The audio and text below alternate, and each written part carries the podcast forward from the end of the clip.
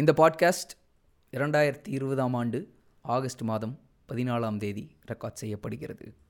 வணக்கம் அனைவருக்கும். Welcome to joint hands podcast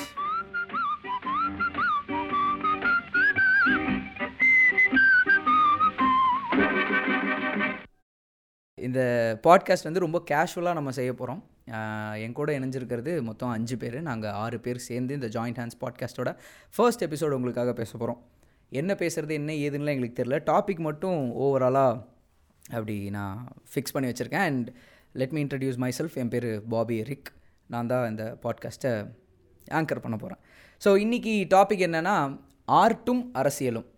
so நம்ம எல்லாருமே ஆர்ட்டை பற்றியும் அரசியலை பற்றியும் பேச போகிறோம் அவங்கவுங்களோட பர்சனல் பாயிண்ட் ஆஃப் வியூலேருந்து பேசலாம். ஸோ என் கூட இணைஞ்சிருக்கிறது சசுமாரியப்பன் இளஞ்சேரன் விவேக் ஷெரிபாஸ்கோ வர்கீஸ் அப்புறம் நான். ஸோ இவங்கெல்லாம் யார் என்னங்கிறது பேசும்போது அப்படியே நாங்கள் உங்களுக்கு பேர் மட்டும் சொல்லிக்கிறோம். நாங்கள் என்ன பண்ணுறோம் என்ன ஏதுங்கிறதெல்லாம் அது தெரிவிக்க வேணாம் அப்படின்னு நினைக்கிறேன். ஸோ நான் மட்டும் ரொம்ப நேரம் பேசிகிட்டு இருக்கிற மாதிரி இருக்குது welcome you all to the first episode of joint hands podcast ஆர்ட்டும் அரசியலும். இதில் முதல் கேள்வியாக நான் வந்து என்ன கேட்க போகிறேன் அப்படின்னா நம்மளுடைய பர்சனல் பொலிட்டிக்கல் ஸ்டாண்ட் உங்களுடைய அரசியல் நிலைப்பாடு என்ன அப்படிங்கிறத பற்றி தான் நம்ம பர்சனலாக நமக்குன்னு ஒரு பர்ஸ்பெக்டிவ் இருக்கும். அதை பற்றி நம்ம பேசலாம். ஃபர்ஸ்ட் வந்து ஷெரி பாஸ்கோ நீங்கள் சொல்லுங்கள் உங்களுடைய பொலிட்டிக்கல் ஸ்டாண்ட் அரசியல் நிலைப்பாடு என்ன? பொதுவாக எனக்கு வந்துட்டு இப்போது இருக்கிற எந்த பொலிட்டிக்கல் ஸ்டாண்ட்லேயுமே நான் நிற்க மாட்டேன். ஓகே எனக்கு அதில் ஒரு உடன்பாடு இல்லை. காரணம் வந்துட்டு எனக்கு எதுலேயுமே ஒரு எனக்கு பர்சனலாக லைஃப் மேலே இருக்கிற ஒரு அண்டர்ஸ்டாண்டிங்க்கு இந்த பொலிட்டிக்கல் ஸ்டாண்ட்ஸ் எதுவுமே வந்துட்டு எனக்கு சூட் ஆகலை. ஸோ நானாக ஒரு ஸ்டாண்ட் எடுக்கணும் அப்படிங்கிற ஒரு ஆசை எனக்கு இருக்குது ஆனால் அதுவே என்ன அப்படிங்கிறத நான் இப்போ தான் தேடிட்டு இருக்கேன். இப்போ தான் ஸ்டாண்ட் எடுக்க ஆரம்பிச்சிருக்கேன் சொல்ல போனோம்னா. ஓகே உங்களோட அரசியல் நிலைப்பாடு இப்போ எதை நான் பட்டுறதுன்னு தெரியல. ஆனால் ஏதாவது ஒன்று இல்லை எனக்குன்னு ஒன்று இருக்கணும் அப்படின்னு நீங்கள் ஆசைப்பட்றீங்க. பட் ஆனால் அது என்னங்கிறது இன்னுமே தெளிவாக நீங்கள் சேரல அப்படிங்கிற மாதிரி எல்லாருமே முக்கால்வாசி அப்படி தான் இருப்போம். இப்போ இந்த பாட்காஸ்ட் கேட்குறவங்களும் மேக்ஸிமம் ஏதாவது ஒன்று சரி நம்ம அவங்கள சப்போர்ட் பண்ணி பேசலாமா? இல்லை இவங்களுக்கு நிற்கலாமா இவங்க கூட்டம் பெருசாக இருக்குது அப்படின்னு தான் பல பேர் கேட்குறாங்க பர்சனலாக நம்ம கேட்டால் உண்மையாலுமே நமக்கும் பொலிட்டிக்கல் ஸ்டாண்டுக்கும் அவசியமே இல்லாத ஒரு இடம் தான் இங்கே கரெக்ட் ஆக்சுவலாக அதில் ஒரு சின்ன ஒரு குட்டி கதை சொல்லலாம் அப்படின்னா என்கிட்ட எனக்கு முப்பது வயசு ஆச்சு என்கிட்ட ஓட்டர் ஐடி கூட கிடையாது. நான் ஓட்டர் ஐடி எடுக்கல. கேஸுக்கு சாக போகுது சரி பார்த்துக்குங்க. ஆதார் கார்டு இருக்கா உங்களுக்கு? ஆ அதுவே ஒரு பெரிய பஞ்சாயத்துக்கு அப்புறம் தான் எடுத்தேன் நான். எடுக்கவே மாட்டேன்னு நின்றுட்டு இருந்தேன். என் பேங்க் அக்கௌண்ட்லேருந்து எல்லாத்தையுமே ஃப்ரீஸ் பண்ணதுனால கடைசியில் வேறு வழியே இல்லை. சாப்பாட்டுக்கு காசு எடுத்தாகணுங்கிறதுனால ஆதார் கார்டு வாங்கினேன். அந்த மாதிரியான ஒரு கட்டுப்பாட்டுக்குள்ளே நான் என்னை கொண்டு வந்திருக்கு இப்போ இருக்கிற பொலிட்டிக்கல் ஸ்டாண்ட்ஸ் அதனாலே எனக்கு அது மேலே ஒரு அபிப்பிராயம் கிடையாது. என்னை கண்ட்ரோல் பண் என்னோட லைஃப்பை கண்ட்ரோல் பண்ணுற ஒரு விஷயமா தான் இருக்குது இப்போ இருக்கிற பொலிட்டிக்கல் ஸ்டாண்ட்ஸ் எல்லாமே. ஸோ அந்த நான் ஆனாலுமே ஒரு தடவை யோசித்தேன் எல்லாருமே நிறையா பேர் சொன்னாங்க நீ ஆனாலும் பண்ணுறது தப்பு. வேணும். ஓட்டர் ஐடி வேணும். அது நம்மளோட ரைட்ஸு சரி ஓகே ஃபைன் கரெக்டு தானே. நம்மளும் ஏன் வந்துட்டு கிறுக்க மாதிரி நான் எவனுக்கு ஓட் போட மாட்டேன் அகேன்ஸ்டாக நிற்கிறேன்னு யோசிக்கணும். அப்படின்ட்டு யாராவது ஒருத்தருக்கு யாராவது ஒருத்தர் இப்போ நல்லதாக பண்ணுவாங்க அப்படிங்கிற ஒரு ஒரு நம்பிக்கையில் வந்துட்டு நம்மளும் ட்ரை பண்ணலாமே அப்படின்னு சொல்லிட்டு ஒரு நாள் லாஸ்ட் டைம் நடந்த எலெக்ஷனை வந்துட்டு பார்த்துட்டு எடுக்கலாமா வேண்டாமா அப்படின்னு யோசிச்சுட்டு ஒரு நாள் ஒரு எலெக்ஷன் பூத்துக்கு போனேன். நான் அப்போ எனக்கு வந்துட்டு கடைசி எலெக்ஷன் அப்போ நிறைய புது கட்சிகள்லாம் வந்திருந்தது இல்லையா? ஸோ எனக்கு இல்லை. எனக்கு அது பேர் கூட ஒழுங்காக சொல்ல மாட்டேன். ஆ அதனால தான் ஸோ நான் போயிருந்தப்போ எனக்கு அதில் ஒரு புது கட்சி மேலே எனக்கு ஒரு நல்ல அபிப்பிராயம் இருந்துச்சு. சரி ஓகே இவங்க வந்துட்டு கொஞ்சம் ஒரு மாதிரி ப்ரொஃபஷ்னலாக இருக்காங்க. ப்ரொஃபஷ்னல் இந்த சென்ஸ் கொஞ்சம் கிளியராக பேசுகிறாங்க எனக்கு புரியாத லாங்குவேஜில் யாருமே பேசல. இவங்க கிளியராக பேசுகிறாங்கங்கிற ஒரு நம்பிக்கையில் போகும்போது அங்கேயும் யூஸ்வலாக நடக்கிற கட்சிகளுக்குள்ள ஓட் ஓட்டுக்காக ஒரு சில மால் ப்ராக்டிஸ் அதான் காசு கொடுக்கறது மண்டையை கழுவுறது. இவனும் அதே தான் பண்ணிகிட்டு இருந்தான். ஓகே ஸோ அன்றைக்கி நான் முடிவு பண்ண போராடி நான் கிறுக்குனாவே இருந்துக்கிறேன். நான் ஓட்டர் ஐடி எடுக்க மாட்டேன். இல்லை. ஓட்டர் ஐடி எடுக்காமல் செரி பாஸ்கோ என்று பெயர் வைத்து சிங்காநல்லூர் கம்பெனி வைத்திருக்கும் உங்களுக்கு நாலு பேர் என்ன நடக்குங்கிறதுக்கு நாங்கள் பொறுப்பில்லை. அடுத்து ஸோ சசுமாரியப்பன். உங்களுடைய பொலிட்டிக்கல் ஸ்டாண்ட் இல்லை அரசியலை நீங்கள் எப்படி பார்க்குறீங்க உங்கள் லைஃப்லேருந்து அணுகும்போது உங்களுக்குன்னு ஒரு பாயிண்ட் ஆஃப் வியூ இருக்கும் இல்லையா? கோபமாக இருக்கலாம் என்னவா வேணா இருக்கலாம். எக்ஸ்ப்ரெஷன் உங்களோட எக்ஸ்ப்ரெஷன் இல்லை நான் என்ன நினைக்கிறேன்னா வாழு வாழ வழி செய். வாழ உதவு. இதுக்குள்ளே தான் இயங்க முடியும்னு நான் நினைக்கிறேன். ஏன்னா எப்போவுமே வந்து நம்ம வந்து இப்போ பொலிட்டிக்கல் ஸ்டாண்ட்னாலே நம்ம வந்து ஒரு கட்சிகள் சார்ந்தோ அந்த கட்சிகளின் கொள்கைகள் சார்ந்தோ அப்படி இருக்கிறத தாண்டி நமக்குன்னு ஒரு தனித்தனி கொள்கைகள் ரொம்ப அவசியம்னு நினைக்கிறேன். நம்மளோட ஒரு வாழ்க்கை முறை இருக்கு இல்லையா? நம்மளோட வாழ்க்கை முறையே ஒரு அரசியல் ஸ்டாண்டு தான். ஏன்னா நம்ம ஒரு சர்வைவலுக்காக நம்ம ஒரு ஸ்டாண்ட் எடுத்திருப்போம். அந்த சர்வைவல் ஸ்டாண்டு ஒவ்வொருத்தருக்கும் ஒவ்வொன்றா இருக்குது அந்த ஒட்டுமொத்த ஸ்டாண்ட் என்ன? ஒட்டுமொத்த மக்களுக்கும் தேவை என்ன? அப்படிங்கிறத புரிஞ்சுக்கிட்டு ஒரு கவர்மெண்ட் இயங்கும்போது தான் அது கரெக்டான கவர்மெண்ட்டாக இருக்கிறதா வந்து நம்மளால் அங்கீகரிக்கப்படுது ஓகே ஓகே ஓகே. ஸோ அவங்க எல்லாருமே இங்கே வாழணும். இங்கே வாழ்கிறதுக்கு தான் நம்ம இருக்கோம். ஸோ நம்ம முதல்ல வாழணும். நம்ம வாழ்கிறதால அடுத்தவங்களுக்கு ப நமக்கும் பயன் இருக்கணும். அடுத்தவங்களுக்கும் பயன் இருக்கணும். ஓகே. இப்போ கவர்மெண்ட் இப்போ என்ன சொல்கிறது அது கவர்மெண்ட்டுங்கிறது ஹையரார்கி அப்படிங்கிறத ஒரு சிலர் பார்த்துட்டு இருப்பாங்க இப்போ வந்து என்ன ஆகுது அப்படின்னா கவர்மெண்ட் வந்து மக்களுக்கு சேவகம் பண்ணுறது தான் மக்கள் தான் ஹையரார்கி என்னை பொறுத்த வரைக்கும் இது ரெண்டுமே ஹையரார்கி இல்லை. இது வந்து என்ன சொல்கிறது குடுக்கல் வாங்கலில் இருக்கிற ஒரு ப்ராசஸ் தான். இப்போ எனக்கு என்னால் என்ன எனக்கு தேவையானதை செஞ்சுக்க முடியும். இப்போ டேக்ஸ் எல்லாம் கட்டுறோம் அப்படின்னா நம்ம வந்து யாரோ ஒருத்தர் மொத்தமாக பார்க்குறவங்க தான் மொத்தமாக மொத்த ஊருக்கும் தேவையானதை செய்ய முடியும். ஏன்னா எங்கேயோ இருக்கிற ஏரி குளத்துக்கு பிரச்சனைனா அது என்ன வரைக்கும் வந்து பாதிக்கும். நான் வீட்டில் தான் இருப்பேன்.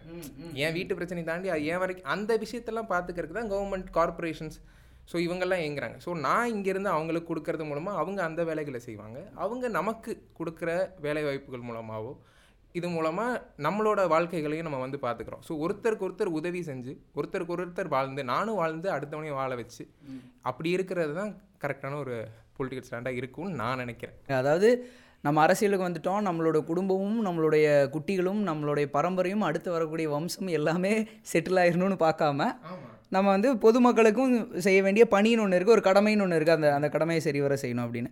ரைட் ஓகே ஸோ இப்போது விவேக் அண்ணா நீங்கள் உங்களோட பொலிட்டிக்கல் ஸ்டாண்ட் அரசியல் நிலைப்பாடு என்னென்னு நீங்கள் சொல்லலாம். தேங்க்யூ பாபி இந்த ஆப்பர்ச்சுனிட்டி கொடுத்ததுக்கு. ஃபர்ஸ்ட் ஆஃப் ஆல் இந்த பொலிட்டிக்கல் சைட் அப்படிங்கிறது வந்து என்னுடைய நிலைப்பாடு வந்து ஒரு ஒரு ஒரு மாறுபட்டதாக இருக்கலாம். ஏன்னா வந்து அஹ் அது ஒரு டிக்னிஃபைடு ஒப்பீனியனால சொல்ல முடியல. இன்ஃபேக்ட் வந்து ஒரு புனிது ஒரு ஒரு பொது மனிதனின் சமூக பார்வை வந்து அவனுக்கு ஒரு கோவத்தை ஏற்படுத்தணும் இல்லை சந்தோஷத்தை ஏற்படுத்தணும் இல்லை அப்படின்னா ஒரு நடுவு நிலைமையை ஏற்படுத்தணும். ஸோ இதில் எதுவுமே சேராமல் அன்றாடங்காட்சிகளுக்கு சேராத அரசியல். அந்த அரசியல் நிலைப்பாடு தான் இப்போது இருந்துகிட்ருக்குன்னு நான் பார்க்குறேன் பொதுவாகவே ஒரு நாள் கூழுக்கு வந்து கஷ்டப்பட்டு உழைக்கணும். அந்த உழைப்பின் வர்க்கத்தை வந்து பிடுங்கி திங்கிற எந்த ஒரு அரசியலுமே வந்து தகாத அரசியல் தான். ஸோ அந்த அரசியல் இப்போ மேலோங்கி நிற்கிறத நான் பார்க்குறேன். அதனால் இப்போ இந்த இதுக்கு ஸ்டாண்ட் எடுத்துகிட்டு நம்ம பேசணும் அப்படிங்கிறது வந்து இன்ஃபேக்ட் வந்து சுயமருதி அந்த டிக்னி டிக்னிட்டி அப்படிங்கிற விஷயத்த வந்து நான் ப்ராப்ளி ஒரு ஒரு ஒரு ஒரு தனி மனிதனோட டிக்னிட்டி காப்பாற்றுற எந்த அரசியல் சப்போர்ட் பண்ணுதோ எந்த கட்சி சப்போர்ட் பண்ணுதோ அந்த கட்சிக்கு என்னுடைய தோலை கொடுக்கணும்னு நான் ஆசைப்பட்றேன். இருந்தாலும் இந்த சமூகத்தை மட்டுமே வந்து நம்ம ஒரு சமூகத்தை மட்டுமே சார்ந்த ஒரு அரசியலை வந்து நம்ம பார்க்குறது கிடையாது. தொழில் சார்ந்து வருமானம் சார்ந்து ஜாதி சார் ஜாதி சார்ந்து மதத்தை சார்ந்து இப்படி ஒரு ஒரு ஒரு கேலிக்கூத்தான அரசியலை மட்டுமே வந்து கிண்டி விட்டு பார்க்குற ஒரு ஜனநாயகத்தில் நாம் வாழ்கிறது வந்து இந்த கேள்விக்கான ஒரு மிகப்பெரிய முரணை ஏற்படுத்துது நான் ஃபீல் பண்ணுறேன் எந்த எந்த பக்கம் நீங்கள் இருக்கீங்கங்கும்போது எந்த பக்கத்துலையும் இருக்க முடியல அப்படிங்கிற ஒரு ஒப்பீனியன் தான் என்னால் வைக்க முடியுது. Okay okay. ஓகே ஸோ உங்களோட பொலிட்டிக்கல் ஸ்டாண்டாக ஏதாவது ஒன்றை பற்றலாம் அப்படின்ட்டு இல்லாமல் இது எதுவுமே சரிவர இல்லை இந்த சொசைட்டிக்கு அண்ட் தனி மனிதனோட உயர்வுக்கு தனி மனிதனுடைய வாழ்வாதாரத்துக்கே வழி இல்லாத அரசியலும் அது பிரிவினைகளும் தான் நடந்துட்டு இருக்குங்கிறீங்க ஸோ வர்கீஸ்ண்ணா நீங்கள் நீங்கள் தான் பரவாயில்ல சொல்லுங்கள் எனக்கு பொலிட்டிக்கல் ஸ்டாண்டர்ட்னு ஒன்றுமே கிடையாது. பட் ஒரு ஒப்பீனியன்ஸ் தான் இருக்குது சொல்லலாம். அந்த ஒப்பீனியன்ஸே வந்து நாலு பேர் பேசுறது கேட்குறது மட்டும்தான் என்னோட ஒப்பீனியனு அதில் வந்து அதில் ஃபிகர் அவுட் பண்ண முடியாது. அதை கேட்டுட்டு போயிட வேண்டியதுதான். அ- அதான் என்னோட பொலிட்டிக்கல் ஸ்டாண்டு அது என்ன என்ன பாதிக்காத அளவுக்கு எனக்கு பிரச்சனை கிடையாது. என்ன பாதிச்சா தான் எனக்கு தெரியும். பாதிச்சிருக்கு இல்லைன்னு சொல்ல பட் அது வந்து அது சப்ஜெக்டிவாக தான் இருக்குது ஒரு அப்ஜெக்டிவாக எனக்கு ஐ மீன் எல்லா மற்றவங்க ஒரு நார்மலான பீப்புள்ஸ் வந்து சந்திக்கிற ஒரு பிரச்சனையை நான் சந்திக்கான சுச்சுவேஷன் எனக்கு அமைஞ்சதில்லை. ஒரு நார்மலான ஒரு ஒரு ப்ரொஃபஷனலாகவோ டெய்லி லைஃப் ரொட்டீனாவோ அந்த ஒரு பிரச்சனை மட்டும்தான் நான் பார்த்துட்டு இருக்கேன். பட் ஆனால் ஒவ்வொரு டைமும் ஒவ்வொரு ஒப்பீனியன் வந்துட்டு தானே இருக்கும். கண்டிப்பாக இல்லை நீங்கள் சொல்கிறது ஆக்சுவலி ரொம்ப ஆனஸ்டான ஆன்சர் அதாவது எனக்கும் பிரச்சனை இருக்குது. ஆனால் என் பிரச்சனை இன்னொருத்தனோட பிரச்சனை இல்லை. இன்னொருத்தன இருக்கிறது எனக்கு இல்லை. அதனால் என்னால் என் பிரச்சனையிலேருந்து பார்க்கும்போது எனக்கு ஒரு கேள்வி இருக்குது ஒரு ஸ்டாண்ட் இருக்குது அது ரொம்ப பர்சனலாக இருக்குது அப்படிங்கிறீங்க. சப்ஜெக்டிவாக இருக்குது அந்த ஒரு காரணத்துக்காக நான் இன்னொருத்தனுக்கும் அதே வழி இருக்குங்கிறக்காக ஒரு பொலிட்டிக்கல் பார்ட்டியவோ இல்லை பொலிட்டிக்கல் ஒரு ஒரு பொலிட்டீஷியனையோ எதிர்க்கிறது இல்லை ஸ்டாண்ட் எடுக்கிறதுக்கு நீங்கள் தயாராக இல்லை? இல்லை எனக்கு தெரியலங்கிறேன். ஓகே ஏன்னா அந்த ஒரு ஐடியாவுக்கு என்னால் வர முடியல. சரி இவன் யார்? யா- நல்லவங்க கெட்டவங்கலாம் பேசல. எது ரைட் எது ராங்குன்ற டெசிஷன் எடுக்கிறதுக்கான ஒரு சுச்சுவேஷனோ இல்லை அதுக்கான ஒரு மனநிலைமையோ எனக்கு கிடைக்க மாட்டேங்குது. அந்த ஒப்பீனியன் ஸ்ட்ராங்காக சொல்ல சொல்ல முடியாது. சொல்லுவோம். சொல்லும்போது வந்து அது அஃபென்சிவாக இருக்கும். இல்லைனா அப் அதுக்கப்புறம் அடுத்த வாரம் பார்த்தீங்கன்னா இவங்கள பற்றி நம்ம பேசுவோம். இல்லை இவங்க பண்ணுறது கரெக்டு தானே அப்படின்னு பேசுவோம். பட் அவங்க ஒரு ஸ்டாண்டில் இருக்காங்க பார்த்தீங்களா இவங்க இது மட்டும்தான் ஃபாலோ பண்ணுவாங்க. இவங்க மட்டும்தான் இது பண்ணுவாங்க. ஸோ அவங்க ஹண்ட்ரட் பர்சன்ட் நல்லவங்க கிடையாது.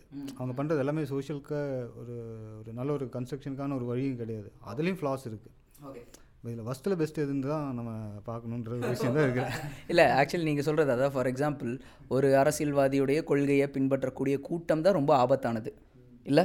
அதாவது அன்டச்டா இல்லை வந்து கலங்கட களங்கமில்லாத ஒரு க்ரௌடுக்குள்ளே ஏதோ ஒரு ஐடியாலஜியை புகுத்தி அவனை தன்னுடைய ஐடியாலஜி கீழே வர வச்சு அவனுக்கு தன் தன்னுடைய இயக்கத்துக்காக செயல்பட வச்சு பெருங்கூட்டமாக மாறும்போது ஒரு ஒட்டுமொத்த ஒரு ஓட்டு எண்ணிக்கை அவங்களுக்கு கிடைக்குது. அவங்க எல்லாமே கடைசியில் பார்க்கும்போது எல்லாமே ஹவுஸ் ஆஃப் கார்ட்ஸ் தான். அந்த house of cards I mean அந்த வெப் சீரிஸ் பார்க்கும்போது கடைசியில் அந்த பிரசிடென்ட் வந்து ஒரு பிரசிடென்ட் பிரசிடென்ட் எப்படி யாருன்னா மக்களுக்காக பண்ணுறானோ இல்லையோ அது அந்த அந்த பொசிஷனை தக்க வச்சுக்கிறதே பெரிய போராட்டம். அதுலேருந்து பேலன்ஸ் டைம் இருந்தால் மேபி ஒன்று பண்ணலாம். அப்படி ஒரு சுச்சுவேஷன் தான் அமையும். அது அது அங்கே ப்ராக்டிக்கலாக இருக்கும். பட் ஆனால் ஒரு மக்களோட பிரதிநிதியாக ஃபங்க்ஷன் ஆகணுன்ற ஒரு சுச்சுவேஷனில் இருக்கவங்களுக்கு அது ஏன் அது ஒரு பிரச்சனையாகவே ஆகுதுன்னா அது உங்களுக்கு புரியுது இல்லையா புரியுது புரியுது. அதாவது நம்ம உட்காந்துருக்கிற சீட்டுக்கே பிரச்சனை. அதுக்கே வருஷத்தில் ஒரு இரநூறு நாள் வேலை செய்யணும். காம்படிஷன் இருக்குன்றேன். ஒரு சாதாரண ஒரு சோஷியல் சர்வீஸ் தான். ஐ மீன் சோஷியல் சர்வீஸ் எனக்கு தெரியல. ஒரு சர்வீஸ் தான். சோஷியல் சர்வீஸ்னு சொல்லலாம். இது ஒரு நல்லா தான் இருக்குது கேட்குறக்கு நார்மலான ஒரு மக்களுக்கு பணி செய்கிற ஒரு விஷயந்தான் ஆனால் வந்து அதுக்கே இவ்வளோ காம்படிஷன் இருக்கும்போது எனக்கு புரியல.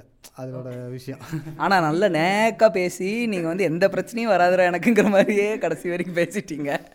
ஸோ இளஞ்சேரன் உங்களுடைய பொலிட்டிக்கல் ஸ்டாண்ட் நீ பார்க்குற ஒரு கோணத்திலிருந்து சொல்லலாம்.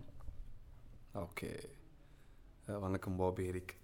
புது எக்ஸ்பீரியன்ஸாக இருக்குது ஆக்சுவலாக இப்போது ஆல்ரெடி எல்லாருமே சொன்னது தான் நான் கிட்டத்தட்ட அதை அதை வழிமொழிஞ்சு தான் சொல்ல போகிறேன் எனக்குன்னு பர்சனலாக ஒரு பொலிட்டிக்கல் ஸ்டாண்ட் இல்லை. பொலிட்டிக்கல் ஸ்டாண்டாக இந்த சென்ஸ் ஆஃப் நான் இந்த இந்த பர்சன் இந்த பர்சனோட கோட்பாடு எனக்கு கொஞ்சம் பிடிச்சிருக்கு. இந்த இயக்கத்தோட கொள்கைகள் எனக்கு பிடிச்சிருக்குன்னு சொல்லி அப்படி பட்டவர்த்தனமாக இவங்களை இவங்களோட ஸ்டாண்டு தான் நான் ஃபாலோ பண்ணுறேன் என்னாலையும் சொல்ல முடியல ஆக்சுவலாக பட் எனக்கு ஒரு பர்சனலாக ஒரு ஒரு ஒரு ஒரு ஒரு ஆசை இருக்குது அந்த ஆசையின் கீழ் ஏதாவது எதிர்காலத்தில் இல்லை அடுத்து வரப்போகிற எலெக்ஷனில் யாராவது வந்தாங்கன்னா அதுதான் என்னோடய பொலிட்டிக்கல் ஸ்டாண்ட் ஸோ அந்த ஆசை என்ன அப்படின்னா ஒரு கட்சி ஒரு தலைவன் இல்லை ஒரு ஆள்ற இடத்துல ஒருத்தன் இருக்கிறவன் வந்து ஒரு அவன்கிட்ட ஒரு மிகப்பெரிய பற்றற்ற தன்மை இருக்கணும்னு நினைக்கிறேன். எதையும் சாராமல் அவன் பேசணும்னு நினைக்கிறேன். எப்படி இருக்கும்னா மனிதம்னா அது ரொம்ப கிளீஷேவான வேர்டு வேறு ஆயிடுச்சு அது பட் ஆனால் எனக்கு அது அதை விட செக்ஸியான வேறு வேர்டு எனக்கு தெரியல.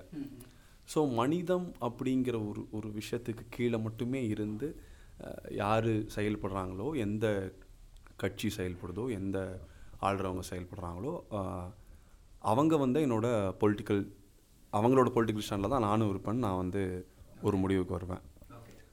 ஃபார் எக்ஸாம்பிள் யார் வந்து நம்மளை ஆள போகிறாங்களோ அவங்களுக்கு கீழே இருக்கிற மக்களில்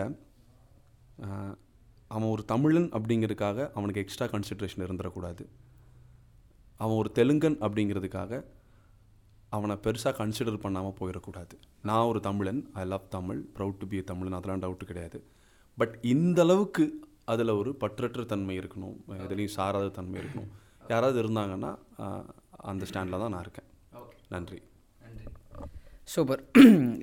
எனக்கும் ஏகபோகமாக இதே ஒரு நிலைப்பாடு தான். இது நீங்கள் சொல்லிட்டீங்கங்கிறதுக்காக இல்லை பட் ஸ்டில் இதை நான் சொல்லி முடிச்சு இந்த கேள்விக்கான காரணத்தை நான் அதுக்கப்புறம் நான் வைக்கிறேன். எனக்கும் வந்து எந்த ஒரு கட்சியவோ கட்சியோ கொள்கையோ இல்லை வந்து ஒரு தலைவரையோ பின்பற்றுறதுங்கிறதுல ஒரு மிகப்பெரிய முரண் இருக்குது ஏன்னா நான் என் பர்சனல் லைஃப்லேருந்து அணுகும்போது நான் கடந்து வந்த அனுபவங்களில் நான் ஒரு புரிதலில் இருக்கும்போது எனக்கு பணம்னு வரும்போது ஒரு பிரச்சனை அந்த பிரச்சனைக்குள்ளே இருக்கக்கூடிய இடர்களை பார்க்கும்போது அப்போ ஒரு ஆட்சியில் இருக்கேன். இன்னொரு பக்கம் இருக்கும்போது எனக்கு பிரச்சனையிலேருந்து மீண்டு வர்றதுக்கு இன்னொரு ஆச்சு. ஃபினான்ஷியலாக மட்டும் சொல்லாமல் வெரி சைக்கலாஜிக்கலாகவே நான் சொல்கிறேன் என்னை ஈஸ் பண்ணுறதுக்கு இல்லை என்னை வந்து கம்ஃபர்ட் பண்ணுறதுக்கு என் லைஃப்பில் எனக்கு வந்து என் லைஃப் ஸ்டைல் நல்லா இருக்குது அதுக்கு நான் நம்ம வாழ்க்கையில் நடக்கக்கூடிய பிரச்சனைகளை நம்ம வந்து ஒரு அரசியல்வாதி மேலே நான் திணிக்க விருப்பப்படல. ஆனால் மொத்தமாக ஒட்டுமொத்தமாக பார்க்கும்போது ஒரு ஒரு கல்வி தரத்துலேயோ இல்லை சுகாதார தரத்துலேயோ ரொம்ப இயற்கையோடு ஒன்றி நம்ம பார்க்குறதுக்கு நம்மளுடைய லிட்ரஸி லெவல்லேருந்து நான் சொல்கிறேன் எம்ப்ளாய்மெண்ட் இதெல்லாம் பார்க்கும்போது எனக்கு பர்சனலாக அதில் எந்த பிரச்சனையும் இருக்குது இல்லைங்கிறத தாண்டி பெரும்பான்மையாக நாட்டோட பிரச்சனையாக இருக்குது நான் ஒரு ஆர்டிஸ்ட்டாக இருக்கணும்னு ஆசைப்பட்றதுனால எனக்கு சமூகத்துடைய சமூகத்தில் நடக்கிறத நான் பார்த்துட்ருக்கேன் அதை கவனிக்கப்படணுங்கிற ஒரு கட்டாயம் அதை தாண்டி ஒரு பொறுப்பும் எனக்கு இருக்குது. இதனாலேயே எனக்கு வந்து ஒரு பொலிட்டிக்கல் ஸ்டாண்ட் எடுத்து இவன் சரி இவன் தப்பு நான் மோடியும் சரின்னு சொல்ல இந்த பக்கம் இருக்கக்கூடிய சோனியா காந்தியும் நான் தப்புன்னு சொல்ல இல்லை வரக்கூடிய யாரும் நான் மத்தியில் மட்டும் இல்லாமல் இங்கே இருக்கக்கூடிய திமுக அதிமுக மதிமுக இருக்கக்கூடிய எண்ணற்ற கட்சிகள் எதுவாக இருந்தாலுமே அவங்க ஒவ்வொருத்தங்க சொல்கிறது ஒவ்வொரு பாயிண்ட் நல்லா இருக்கிற மாதிரி இருந்தாலும் அது ஏன் பர்சனலாக எனக்கு அது கன்வின்ஸ் ஆக மாட்டேங்குது. இதுக்கு மேலே ஒருத்தன் வருவானா இல்லை வருவாங்களா? நம்மளை ஆள்றதுக்கு தகுதியானவங்க இருப்பாங்களான்னா அது எனக்கு தெரியல. இந்த அரசியலே வந்து வர்கீஸ் நான் சொன்ன மாதிரி ஒரு மிகப்பெரிய ஒரு போட்டியாக இருக்குது அந்த சேருக்கு போகிறது யார்? அதுக்காக வேலை செய்கிறதுக்கே ஒரு மிகப்பெரிய கூட்டம் இருக்குங்கும்போது இதை இந்த கேள்விக்கு காரணத்தை நான் சொல்லிடுறேன். நம்ம நாடக மேடைன்னு இப்போ ரீசெண்டாக ஒரு படம் ஒர்க் பண்ணோம். விவேக் அவருடைய டைரக்ஷனில் நம்ம எல்லாரும் சேர்ந்து ஒர்க் பண்ண ஒரு படம். அந்த படத்தில் பேசியிருக்கக்கூடிய அரசியல் இல்லை ஏதோ ஒரு ஸ்டாண்ட் எடுத்துக்கணும் இல்லை அந்த படத்தை பார்க்கும்பொழுது யாரோ ஏதோ ஒரு audience most of the audience நம்ம ஏதோ ஒரு ஸ்டாண்டில் நின்று இதை சொல்கிறோம் அப்படின்னு நினச்சிக்கிறாங்க. ஏன்னா most of the political films in Tamil industry அப்படி தான் சொல்லுது வேறு. இப்போ நீளத்தை நீளம் ப்ரொடக்ஷனில் இருக்கக்கூடிய பாரஞ்சித் அவர் அவருடைய ப்ரொடக்ஷனில் வரக்கூடிய படம் இல்லை அவரோட டைரக்ஷனில் இருக்கக்கூடிய படமும் அவருடைய சமூகத்தில் இருக்கக்கூடிய பிரச்சனையை சொல்லுது. அது ஒரு பதிவாக இருக்குது எனக்கு. ஆனால் அதனால் சமூகத்தில் ஒரு மாற்றமோ இல்லை அரசியல் மாற்றமோ வருமானா கிடையாது. ஆனால் அவங்க தான் அரசியல் மாற்றத்தை பற்றி பெரும்பாலும் பேசிகிட்டு இருக்காங்க. அண்ட் ஆல்சோ அவங்களுக்கு பின்னால் ஒரு ஒரு மிகப்பெரிய ஒரு ஒரு ஒரு வண்ணமும் இருக்குது ஒரு கூட்டமும் இருக்குது ஒரு கொள்கையும் இருக்குது அந்த ஒரு கொள்கை எப்படி எல்லா மக்களுக்கும் போய் சேரும்? இங்கே தப்புன்னு ஒருத்தனை சொல்கிறதுக்காக ஒரு ஸ்டாண்ட் எடுத்துக்கிற மாதிரியே இருக்குது அது அதில் எனக்கு முரண் இருக்கிறனாலேயே மேபி நம்ம படத்தை பார்க்குறவங்களும் அந்த ஒரு கண்ணோட்டத்தோடு அணுகிறதுக்கான ஒரு எக்ஸ்பீரியன்ஸ் தான்.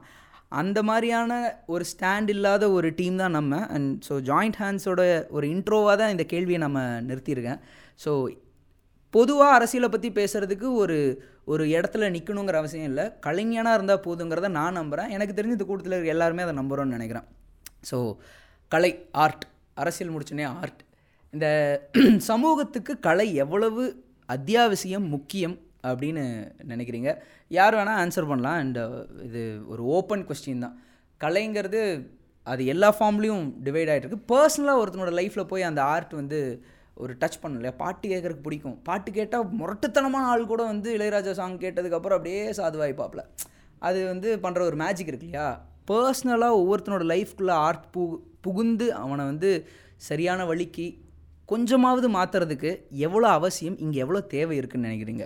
கலை இல்லைன்னா வந்து அது அதுக்கு முன்னாடி வந்து இந்த என்ன சொல்கிறது பொலிட்டீஷியனாக இப்போ பாலிடிக்ஸ் பற்றி பேசுகிறதுக்கு கலைஞனா இல்லை. சாதாரண ஒரு மனுஷனாக இருந்தாலே போதும் நமக்கு.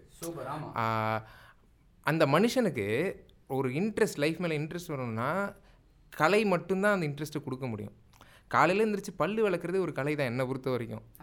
நின்று நிறுத்தி நிதானமாக அதை சுத்தம் பண்ணி சுத்தமாக இருக்கான்னு பார்த்து வர்றதுல ஆரம்பித்து நம்ம பண்ணுற நம்ம செயல்பாடு நம்மளோட நவீன முன்னேற்றம் நம்ம சொல்கிற எல்லாமே கலை மூலமாக வெளிப்பட்டது தான் அதை நிர்வகிக்கிறதுக்கு தான் நம்ம பாலிடிக்ஸுங்கிறது இருக்கே ஒழிஞ்சு ஒரு சமூகத்தை உருவாக்குறதே கலை தான் ஸோ அந்த கலை ரொம்ப முக்கியம்னு நான் நினைக்கிறேன். ஓகே.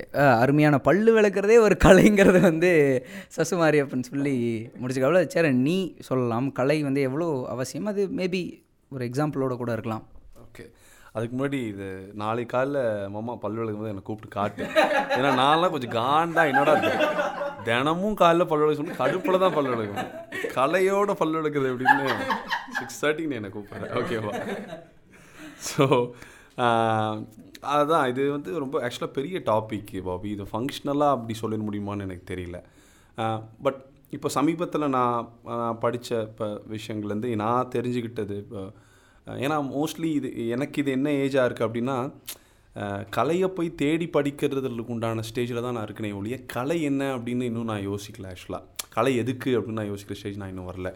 பட் சமீபத்தில் நான் படித்ததுலேருந்து எனக்கு தெரிஞ்ச விஷயம் என்ன என்னவாக இருந்துச்சு அப்படின்னா சி கலை இல்லைன்னா ஒரு ஒரு நல்ல ஒரு இன்ட்ரெஸ்டிங்கான மேட்ச்சை இப்போ நான் சமீபத்தில் நான் மாயிட்டு பேசும்போது அந்த விஷயத்த சொன்னேன். நல்ல ஒரு இன்ட்ரெஸ்டிங்கான மேட்ச்சை நம்ம வந்து ஒரு லைவில் பார்க்காம அடுத்த நாள் அதோட ஹைலைட்ஸை பார்க்கும்போது ஒரு எவ்வளோ டைல்யூட்டடான ஒரு ஒரு ஒரு தாக்கத்தை நமக்கு கிடைக்குமோ அப்படி ஒரு தாக்கம் தான் கலை இல்லாமல் இந்த உலகத்தை அணுகிறது இந்த சமுதாயத்தை அணுகிற போது அவ்வளோதான் கிடைக்கும்.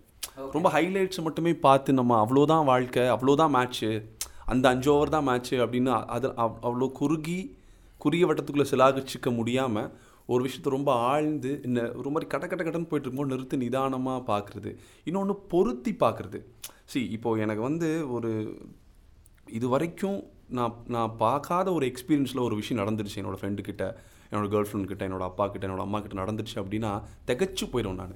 என்னடா இது முப்பது வருஷத்தில் இப்படி நடக்கவே இல்லை இப்படி நடக்கும் நம்ம நினைக்கவே இல்லை அப்படின்னு நம்ம திகச்சு போயிடும் ஒருவேளை நான் அதுக்கு முன்னாடி ஒரு நூறு நாவல் படிச்சிருந்தேன் இல்லை வந்து ரொம்ப இன்டென்ஸான லைஃப்பை பற்றி பேசுகிற ஒரு பத்து படத்தை பார்த்துருந்தேன் அப்படின்னா டப்புன்னு அந்த இடத்துல எப்படி ரியாக்ட் ஆகும்னு எனக்கு ஒரு ஐடியா கிடைக்கும். See நான் ஒன்றும் கியூப்ரிக் சொன்ன மாதிரி அப்படியே ரியாக்ட் ஆக போகிறது கிடையாது. ராதா மோகன் சொன்ன அப்படியே ரியாக்ட் ஆக போகிறது கிடையாது. பட் எனக்கு ஒரு ஐடியா கிடைக்கும். ஒரு பொருத்தி பார்க்குறதுக்கு ஒரு ஒரு ஒரு ஒரு ஆப்ஷன் இருக்கும். ஆல்ரெடி நம்ம வந்து கான் த்ரூவாக இருந்திருந்தோம் அப்படின்னா அந்த கலையில். சரி ஓகே அந்த அந்த இடத்துல அவன் இப்படி தான் நான் பண்ணான். ஸோ நம்மளாம் தான் வேறு என்ன பண்ணலாம் அப்படின்னு அவ்வளோ அவ்வளோ சிஸ்டமேட்டிக்காக தெரியலனா கூட ஏதோ ஒரு இந்த கண்ணு கட்டி விட்ட மாதிரி ஒரு சுச்சுவேஷன் நம்ம பேன் நிற்காம ஏதோ ஒரு விதத்தில் நமக்கு ஒரு ஐடியா கிடைக்கிறதுக்கு இந்த ஆர்ட்டு இந்த விஷயம்லாம் வந்து கொஞ்சம் ஹெல்ப் பண்ணுதுன்னு நான் நினைக்கிறேன். So far as of now எனக்கு தெரிஞ்சது இதுதான். ஓகே சூப்பர் இது இது ஒரு அருமையான மேட்ரு அண்ட் விவேக்னா நீங்கள் ஓகே இது ஒரு டிஃபிகல்ட்டான கொஸ்டின் தான் பாபி. பட் ஆனால் இதுக்கான ஒரு சாராம்சம் எங்கேருந்து நம்ம எடுத்துக்கலாங்கும்போது இது நானும் வர்கீஸும் அடிக்கடி டிஸ்கஸ் பண்ணுறது உண்டு. அதாவது ஒரு கலையின் தேவை என்ன? பொதுவாக வந்து கலை அப்படிங்கிறத ஒரு இன்டர்பிரிட்டேஷன் பேஸ் பண்ண ஒரு விஷயம் நான் ஃபீல் பண்ணுறேன் காரணம் என்னென்னா ஆயிரத்தி தொள்ளாயிரத்தி அறுபதுலேருந்து எழுபது வரைக்கும் வியட்நாம் வார் மிகப்பெரிய ஒரு ஒரு உச்சத்தை அடைஞ்சிட்டு இருக்கும்போது ஜின்சிங் அப்படிங்கிற ஒருத்தர் வந்து ஒரு ஒரு ஒரு ஒரு மாற்றத்தை கொண்டு வராரு. அதாவது ஒரு வார்க்கு அகெயின்ஸ்டாக நீங்கள் வந்து ஒரு கலையை யூஸ் பண்ணலாம். அப்படிங்கிற விஷயத்த. நீங்கள் வார்க் அகேன்ஸ்டாக என்ன பண்ணலாங்கும்போது ஒரு ஹோர்டிங்ஸோ ஒரு ஒரு போஸ்டர்ஸோ இது வந்து மக்கள் மனசில் சீக்கிரம் நிற்காத விஷயம்.